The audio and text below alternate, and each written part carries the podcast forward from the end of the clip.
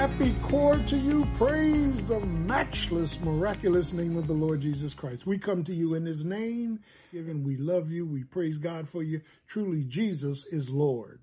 I want to look at a portion of the scripture in Colossians chapter 1, a prison epistle, Paul, when Paul was in prison. He wrote this, and, and, and uh, beginning at verse 16 of chapter 1, we have a philosophy, listen to Pastor, why our problems should not floor us. We have a philosophy here when we start hearing about who he is, what he possesses, how high and mighty he is, it makes our problems minuscule. That is, he is in total control of the universe.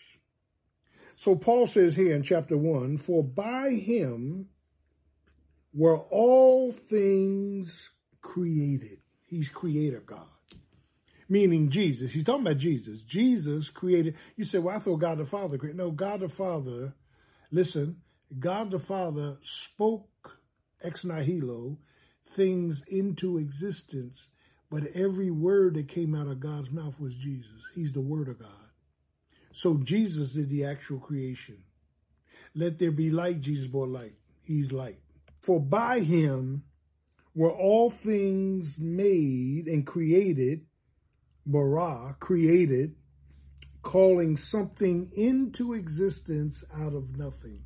What is it in your life that is nothing, but God calls something out of nothing into existence? He's the creator God. And it says, that are in heaven and that, now, now watch this now, that's in heaven, amen, in earth and even under the earth, now don't miss this, visible and invisible. Jesus' creatorship was to heaven, earth, and hell, everything visible and everything invisible. So let's stop, pause, and park. Why are your problems greater than his power? If he did all of that, and I'm a witness, Jesus did all of that, why can't he straighten out the problems of my life? Listen to this. It says, it goes on to say, visible and invisible, whether they be thrones or whether they be amen, uh, dominions, principalities, powers, all things were created by him. Now don't miss this. And for him is a mouthful. Jesus created everything.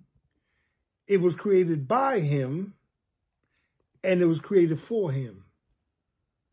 Now think of this statement if everything was created by him and for him, then all things must submit to him. By him and for him. And if Jesus is creator God, sustainer God, he upholds everything with the word of his power. If everything was created by Jesus, then why are your problems paramount in your life? What is it that God cannot do? In his own time, in his own way? What is it that we cannot trust him for? What is it that we cannot rest in him for? What is it that we cannot praise him in advance for? If he's creator and sustainer God. And then Colossians 1 17 says, and listen, he is before all things. That's his superiority. And by him, all things consist. They're held together. The universe, the Milky Way, the planets, the earth. Amen. Everything's held together by Jesus. And without him, everything collapses. Your life collapses. My life collapses if Jesus is not holding it up. Your breath collapses. My breath collapses. My plans collapse. Your plans collapse. Your prayers collapse if Jesus is not holding it up. He holds all things up by the power of his hands. So why are we preoccupied with our problems when the Prince of Glory possesses all of this power. That is, he goes on, chapter 1, verse 18, and he is the head of the body. Now, the body is a metaphor of Christ, the church, Christ church. It is the church is a body, a building, amen, and a bride. Let's let's look at those three things again. Body of Christ, building of Christ. He's the chief cornerstone of the building, and the bride. He's the groom. He's coming back for a bride without spot or wrinkle.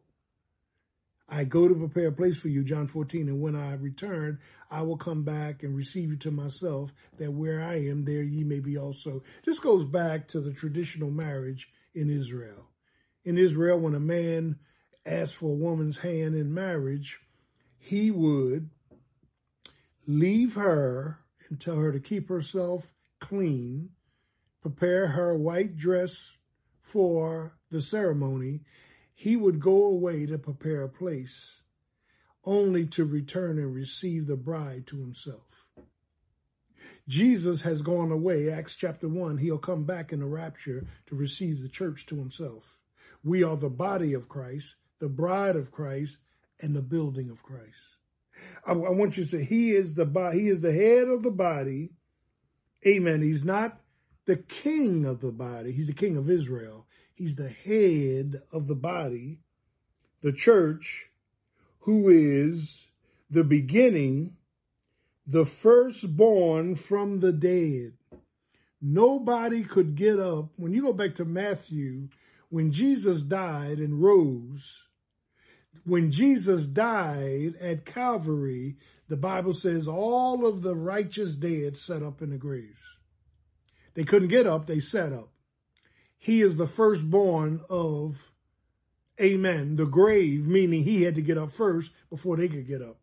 Can you imagine everybody in graveyards sitting up when Jesus died, when he took that last breath and dropped his head in the locks of his shoulders? All of the righteous dead sat up in the grave. What a sight! That is, he's the head of the body, firstborn from the dead, and in all things that he might have, here it is, the preeminence. Jesus is supreme. He's preeminent. He's before everything. He's before everybody. He's before Moses. He's before the law. He's before Levi. He's before, amen, the prophets. He's before angels. He is the preeminent one. So here's my proposition again. If Jesus is all of that, creator God, sustainer God, amen, powerful God, why are your problems and my problems paramount when Jesus holds all power in his hands? Let's trust him and him alone. Let's wait on him. Let's be glad in him. Let's praise him. Let's magnify him. Let's glorify him as King of kings and Lord of lords. Treat your problems as God treats them. It's a minor bump in the road that will be leveled out as we trust our Jesus Christ. That goes for your marriage, your kids, your grandkids, your health, your money, your strength, your future, your direction.